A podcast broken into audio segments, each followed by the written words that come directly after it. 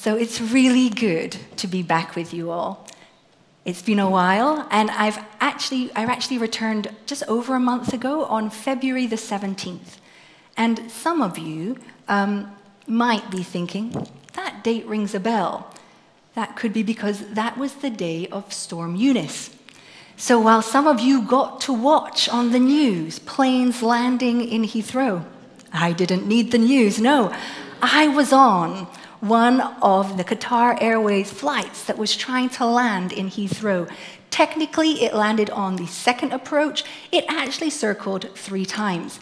And as I was sitting in that plane, and my senses were consumed, consumed with the feeling of the shaking and the circling, the sounds of children crying, and the sounds and symphony of smells of people vomiting all around me. I thought, if I survive this, there is a sermon illustration. There, there is. And, uh, and I made it. And I actually think it does connect to what we're talking about today. Um, you see, when I took off from Doha to come to Heathrow, I had heard about Storm Eunice, but for most of the flight, it was fine. We came into London, and from 30,000 feet, it was okay. It was only as we began to descend that the magnitude of the storm really hit me. We began to feel it, and it got really, really uncomfortable. And to be honest, the passage that Sophie read feels a little bit like that for me. From 30,000 feet, I think Jesus' commands are beautiful. Love your enemies. And then there are those people in front of me that I need to try and do that too. And it all gets a little bit more shaky. Well, that's my experience anyway.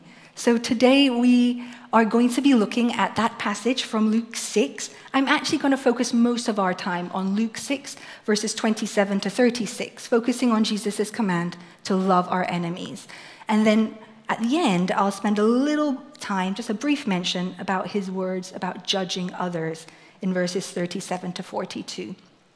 But today, as we listen to this, as we seek God's word, we seek to hear God through his word, let's ask God to take us to 30,000 feet to see the beauty, but then to actually allow it to come down to actually impact our lives and change the way we do things.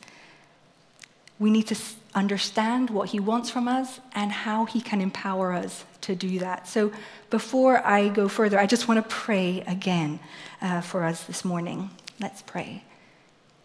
Father, this is your word. And you know that for some people, just hearing those words read out bring all senses of condemnation. Maybe people already want to disengage. But we ask that you will speak. We need you. I need you this morning. So would you speak to us through your word? Help us to understand. Remind us of your power to put it into practice. In Jesus' name, amen. I'll just go for the one earring look. Is it, are we clicking? Oh, brilliant. Let me take both of them out, just so we, you don't spend all of the time looking at just one. So, we're going to start, and we see Jesus' really famous command in Luke 6, verse 27. But to you who are listening, I say, love your enemies. Dave gave me this passage, and as I looked at this verse, I thought, oh, there are three questions I really need answered. Who is my enemy? What does love look like? And how can I do that? So that's what we're going to come to God's word to find out. Let's start with who is my enemy? Jesus says that we're to love our enemies. And then in his word, in verses 27 and 28, he makes three statements that help to under, us understand who this enemy is. He says, Do good to those who hate you, bless those who curse you, and pray for those who mistreat you. The second half of each of those statements helps us to understand who our enemies are. They are people who hate us. That means their attitude towards us is negative. They really dislike us. They curse you. Now, maybe at the time of Jesus, there were people who called down curses on someone, but more broadly, it means they are using their words in a way that negatively is impacting you gossip, slander, belittling, or insulting. Things like that. And our enemies are those who mistreat us. Their actions against us are negative. So that could be violence or abuse, but it could also be actions that negatively impact us financially. When someone gets in the way of us having a relationship with someone we love, betrayal. These are the people that Jesus is talking about. As an aside, our enemy may not just be an individual, or it may not be a personal enemy. It may not be that that person doesn't like you specifically, but it might be that because of a group that you belong to, or a position that you hold on a topic, people don't like you, speak badly about you, or mistreat you. For some uh, followers of Jesus here, you might feel that there are groups who hate Christians speak negatively about Christians or mistreat Christians. It may not be so personal one on one, but these two are the people that Jesus is saying we are to love. Later on in the passage, Jesus says, Jesus says, If you love those who love you, what credit is that to you? Even sinners love those who love them. And if you do good to those who are good to you, what credit is that to you? Even sinners do that. And if you lend to those from whom you expect repayment, what credit is that to you? Even sinners lend to sinners, expecting to be repaid in full. In other words, the people that Jesus is talking about, the people we are to love, our enemies, are those who cannot reciprocate or will not reciprocate our love. They're not necessarily the ones who can repay us for the good that we do to them. They're not the easy people to love. So, who is God bringing to mind for you? Maybe on a personal level or on a group level, where you feel that person or group has a negative attitude towards you, uses their words in a way that negatively impacts you, or whose actions are negatively impacting you. I'm not saying that you have labeled them an enemy. I'm not saying you even think about them as an enemy. They may be someone incredibly close to you. But these, this passage helps us to think how we can love someone who is treating us in that way. So now we know who we're talking about, who is our enemy. We need to think about what does love look like? What's the kind of love Jesus is talking about? Well, in this passage, the word for love that's used, some of you will be familiar with the Greek word agape. It means not the fuzzy feeling of love, but the act of will. It is a choice to seek the highest good of someone, even if our feelings aren't there, and even if they don't deserve it. It is not based on the merit of the person receiving it. So we are called to love in a way that seeks God's highest good for someone, even if we don't find that person lovely or lovable, and even if the way they've been behaving doesn't seem to deserve it. Those three statements that we looked at earlier, they help us as well. Now let's look at the beginning. Love is active. Do good to those who hate you our actions should be intentionally seeking the highest good of our enemies. Bless those who curse you. Our words should be intentionally seeking the highest good of those who may have hurt you. And pray for those who mistreat you. That's a challenge.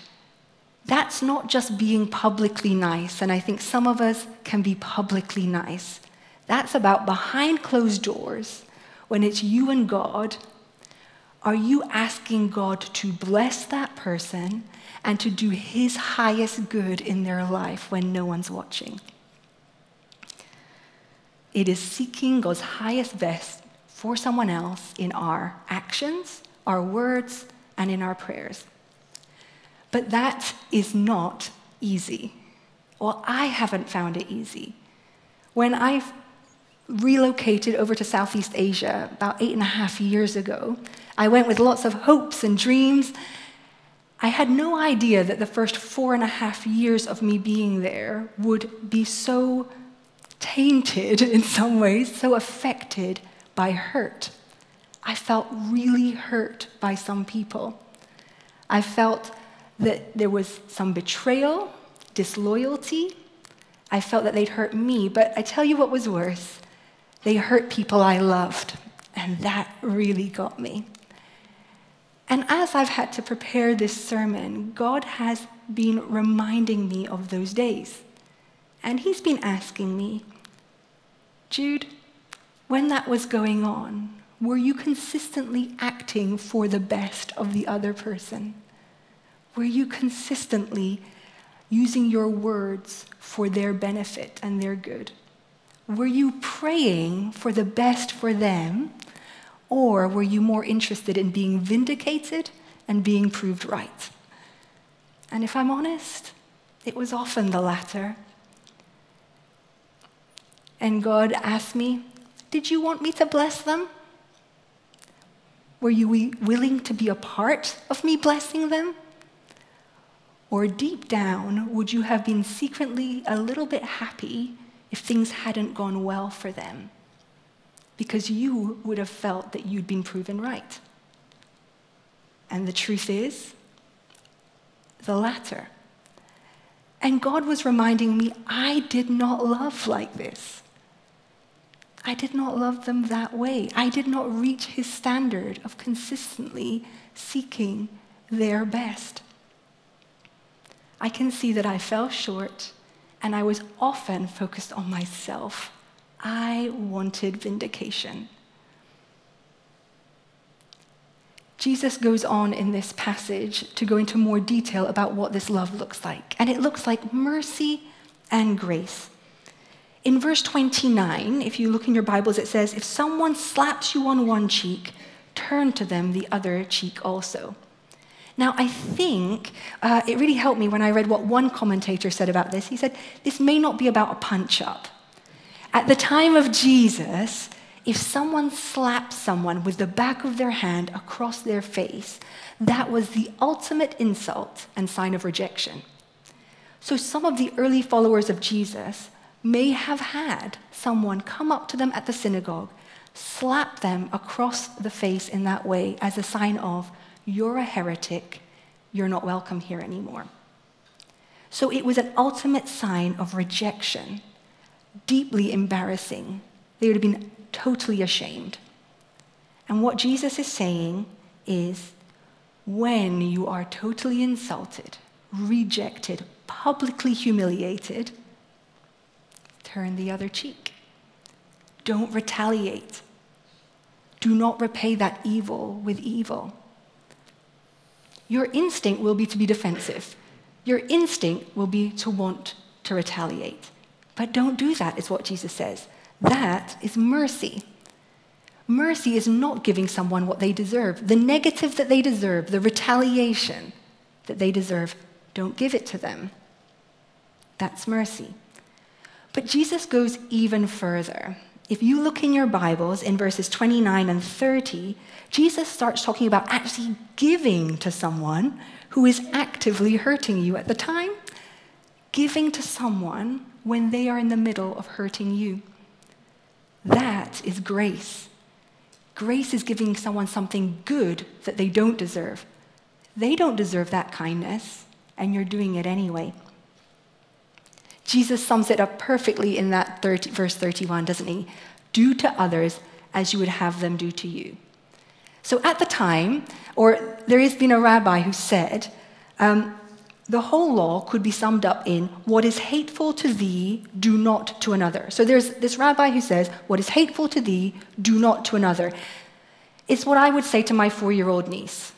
Do you like when someone does that to you? No? Well, don't do it to them. That's the common understanding.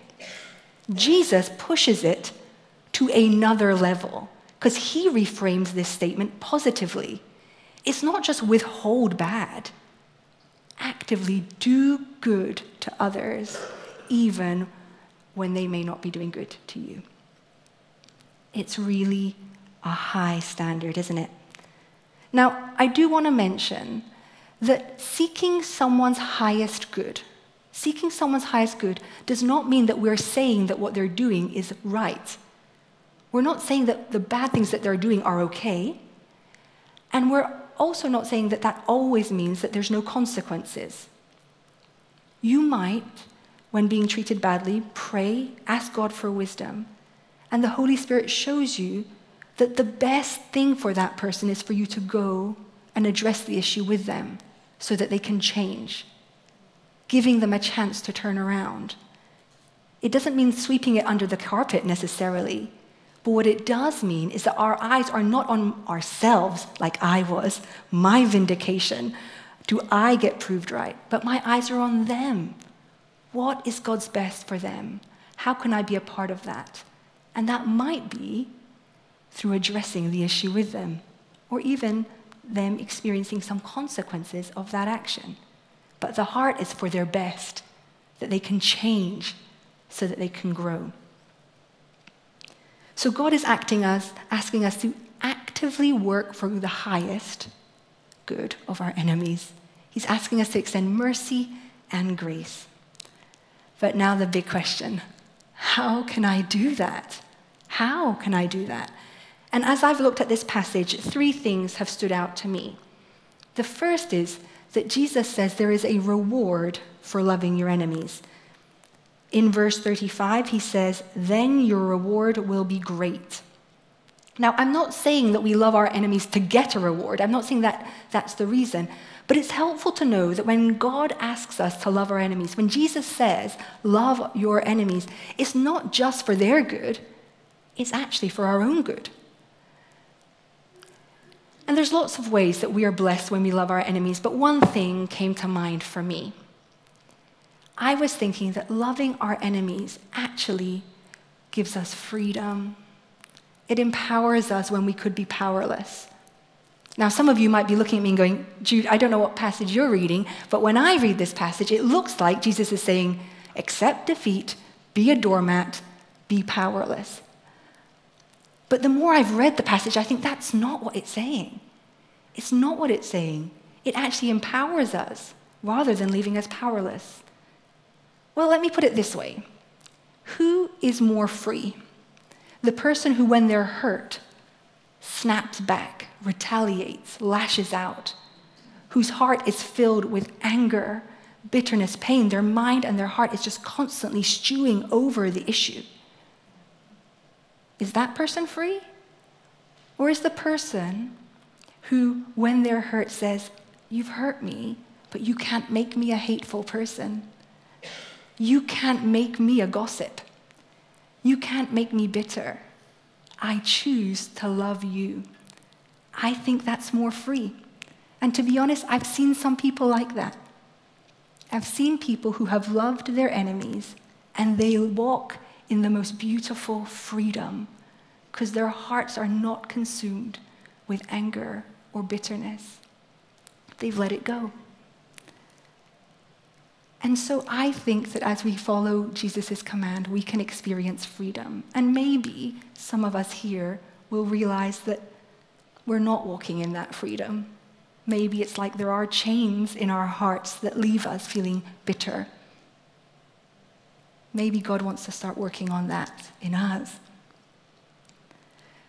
The second motivation, the second thing that I was reminded at from this passage about how we can love our enemies is that in doing so, we get to reflect God.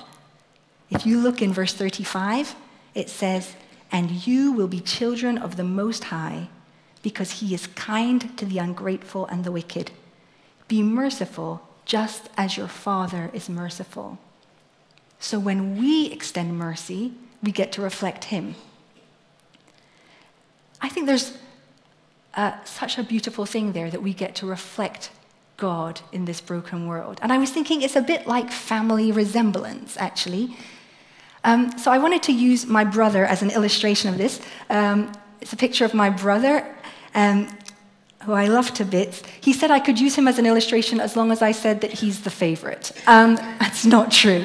But I had to say it. So, in some uh, families, there is a clear physical resemblance between people, genetic resemblance. So, my brother, uh, he inherited my mom's beautiful blue eyes. I'll be honest, I was quite jealous about that as a child, but I think I'm just about over it now. And um, this kind of genetic family resemblance is also true for us. When we become a follower of Jesus, if you are a follower of Jesus, it says that the Holy Spirit is living in you.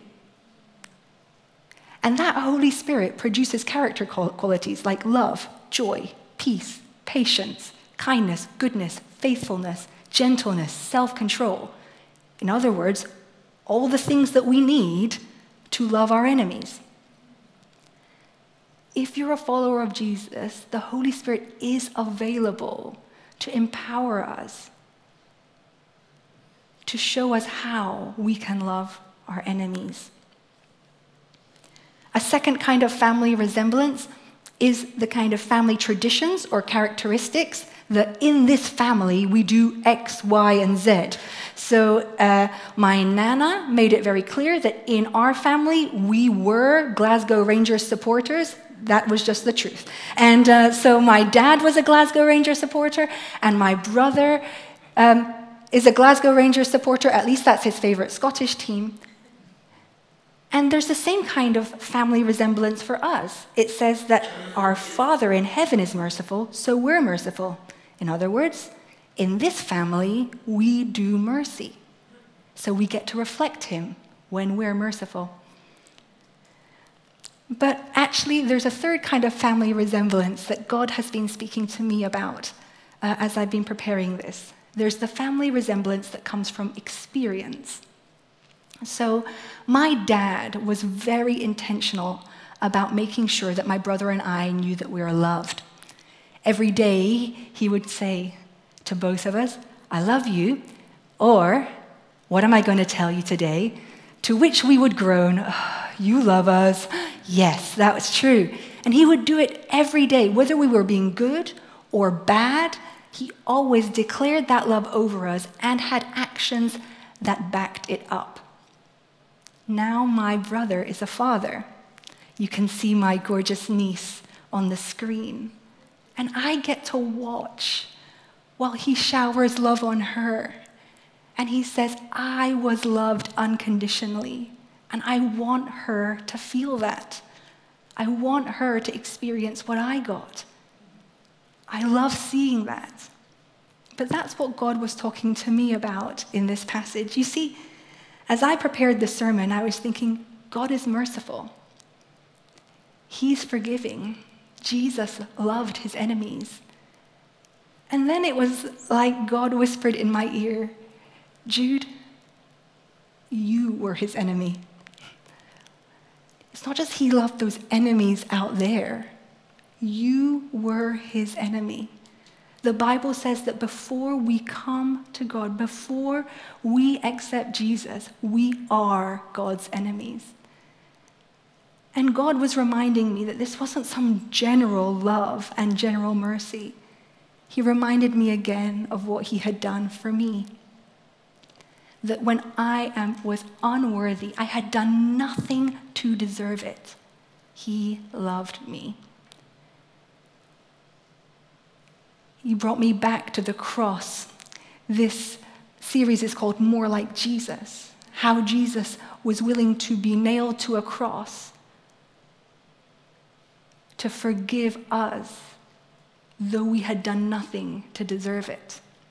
And God really reminded me Jesus died for you.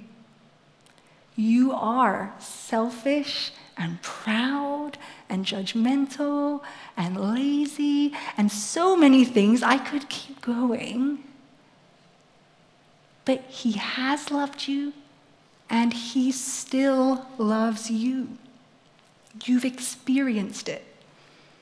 There's a children's Bible that says that God has loved us with a never stopping, never giving up, unbreaking, always and forever love. I got to experience that love. And God was reminding me now you get to show it to other people. You've experienced that kind of love. Now show it to others. So, we are motivated to um, love our enemies when we realize that it's for our good, there's a reward. When we realize that in doing so, we get to reflect our merciful Father in heaven, we get to reflect Jesus in the way that he treated his enemies. And then there's one last thing that I was reminded of that helps me as I deal with this. We are able to love our enemies because we remember that God is judge. It says in this passage that God has shown kindness and mercy, but he shows that kindness and mercy in the way that he judges. He is the final judge. In 2 Corinthians 5:10 it says, "For we must all appear before the judgment seat of Christ, so that each of us may receive what is due us for the things done while in the body, whether good or bad." To be honest, I don't get the impression that we really like talking about God being judge, certainly not here in leafy Buckinghamshire. Um, it does feel a bit uncomfortable. But I think we need to know that God is judge in order to be able to love others. There's some people in this room, and terrible things have been done to you. In a room this size, some of you have experienced awful things. Awful. The only way that you can be released to love your enemy is to know that God saw that, He sees it now, He says that it's wrong, and that ultimately He will judge rightly. When we choose to love our enemies, we're not saying that what they're doing is okay, but we're saying, I give up my right to be the one to judge them, and I'm leaving God to do His job. It's not for me to do.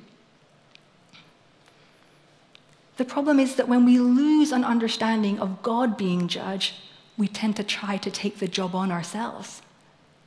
We start to look down on others and we start to place judgment on others. So, knowing that God is judge helps us to be able to love our enemies, but actually, it also helps us more broadly to be less judgmental of other people, to stop looking down on others. I want you to imagine, for some of you, this will be terribly difficult, and for some of you, maybe less difficult. I want you to imagine that you have committed a crime. It's something that you, you did, you feel terribly about, and you were caught. You know that you've done wrong, and you are brought to a courtroom. As you get to the courtroom, you find that there's a group of other people there who have also committed crimes. Not the same crime as you necessarily, but one holding a similar sentence. They're all waiting. And then the judge comes in. The judge comes in and calls your name, and you go up to the docs, and he looks you in the eye and he says, How do you plead? And you say, I plead guilty. There's no point lying at this point, the evidence is conclusive. And the judge then pronounces a sentence. He says, you need to pay a fine, but that fine is hundreds of times more than you could ever imagine paying. You say, There's just no way, I can't do that. I cannot pay that fine. And then the judge looks at you and says, I'll pay it for you. It can come from my account. Imagine the relief. But also, imagine how you would begin to look not only at the judge, but at the other people in that room, those fellow criminals. Imagine that you waited around and heard them as they went up for trial. Would you be there going, Oh, I hope he really throws the book at them? I hope they get the maximum sentence. Or would you be thinking, I hope they get another chance like I did? I hope that even though what they've done is wrong, that they get a bit of grace. I hope that's what I'd be thinking. Then imagine the judge goes out of the room for a coffee break and you launch yourself out of your seat into his chair and you start saying, What would you start saying? Would you start saying, no mercy for you, you're a lost cause. Nothing can be done with you. Would you say that? People would be thinking, who does that person think they are? They're not the judge. Not only are they not the judge, they just got forgiven. Who are they to start talking like that about others? And if you're a follower of Jesus, we are like that forgiven criminal. We have done wrong, we were found guilty, but we weren't condemned because of Jesus. We have received grace. Now, I'm not saying that not judging other people means that we don't say that something is right or wrong. It wouldn't make a lot of sense for Jesus to show us and tell us how to live if, after all of it, we said, but we can't really know what's right or wrong. Everyone do whatever you feel like. I don't think that's what he means. When Jesus tells us not to judge others, in verse 37, he says, Do not judge, and you will not be judged. Do not condemn, and you will not be condemned. Forgive, and you will be forgiven. He's talking about our attitude towards people who have done wrong. That we would have an attitude that says, That may have been wrong, but you know what? I've done wrong things too. I'm not better than you. I'm not looking down on you. I hope you get another chance. I hope you get the very best. So, Jesus is reminding us in the second half of this passage that I'm not going into detail on, Jesus is rem- reminding us that we have to remember that God is the judge. We need to stop getting into his chair, as I too often do. When we place ourselves in that chair, we make ourselves judge, jury, and executioner, and that's not our job. So today we've looked at a lot of things. We've looked at the fact that who our enemies are, what love looks like, and then we've been reminded that we're motivated, we're able to love others because there's a reward for doing that. It's good for us because we get to reflect God's amazing love in this world. And we also need to keep ourselves out of Jesus' seat of judgment. And we should be extending mercy and grace to others, letting Him be the judge. I realize that this is a, a little view from 30,000 feet. But like I said at the beginning, what we really want to see is God taking that and speaking to us about what that looks like in our lives in real life, how we can actually apply that for those people, those people that are really difficult. I realize that for some of you, this may have triggered some emotions. This may have brought back memory, mem- lots of memories. It did for me in the week preparing. Some of you may be thinking, Jude, you have no idea what I've been through. And you are absolutely right, I don't. But God does. So I want to pray that He'll speak. He'll tell us what He wants to do, and then I'm going to ask Dave to lead from there. So let's pray.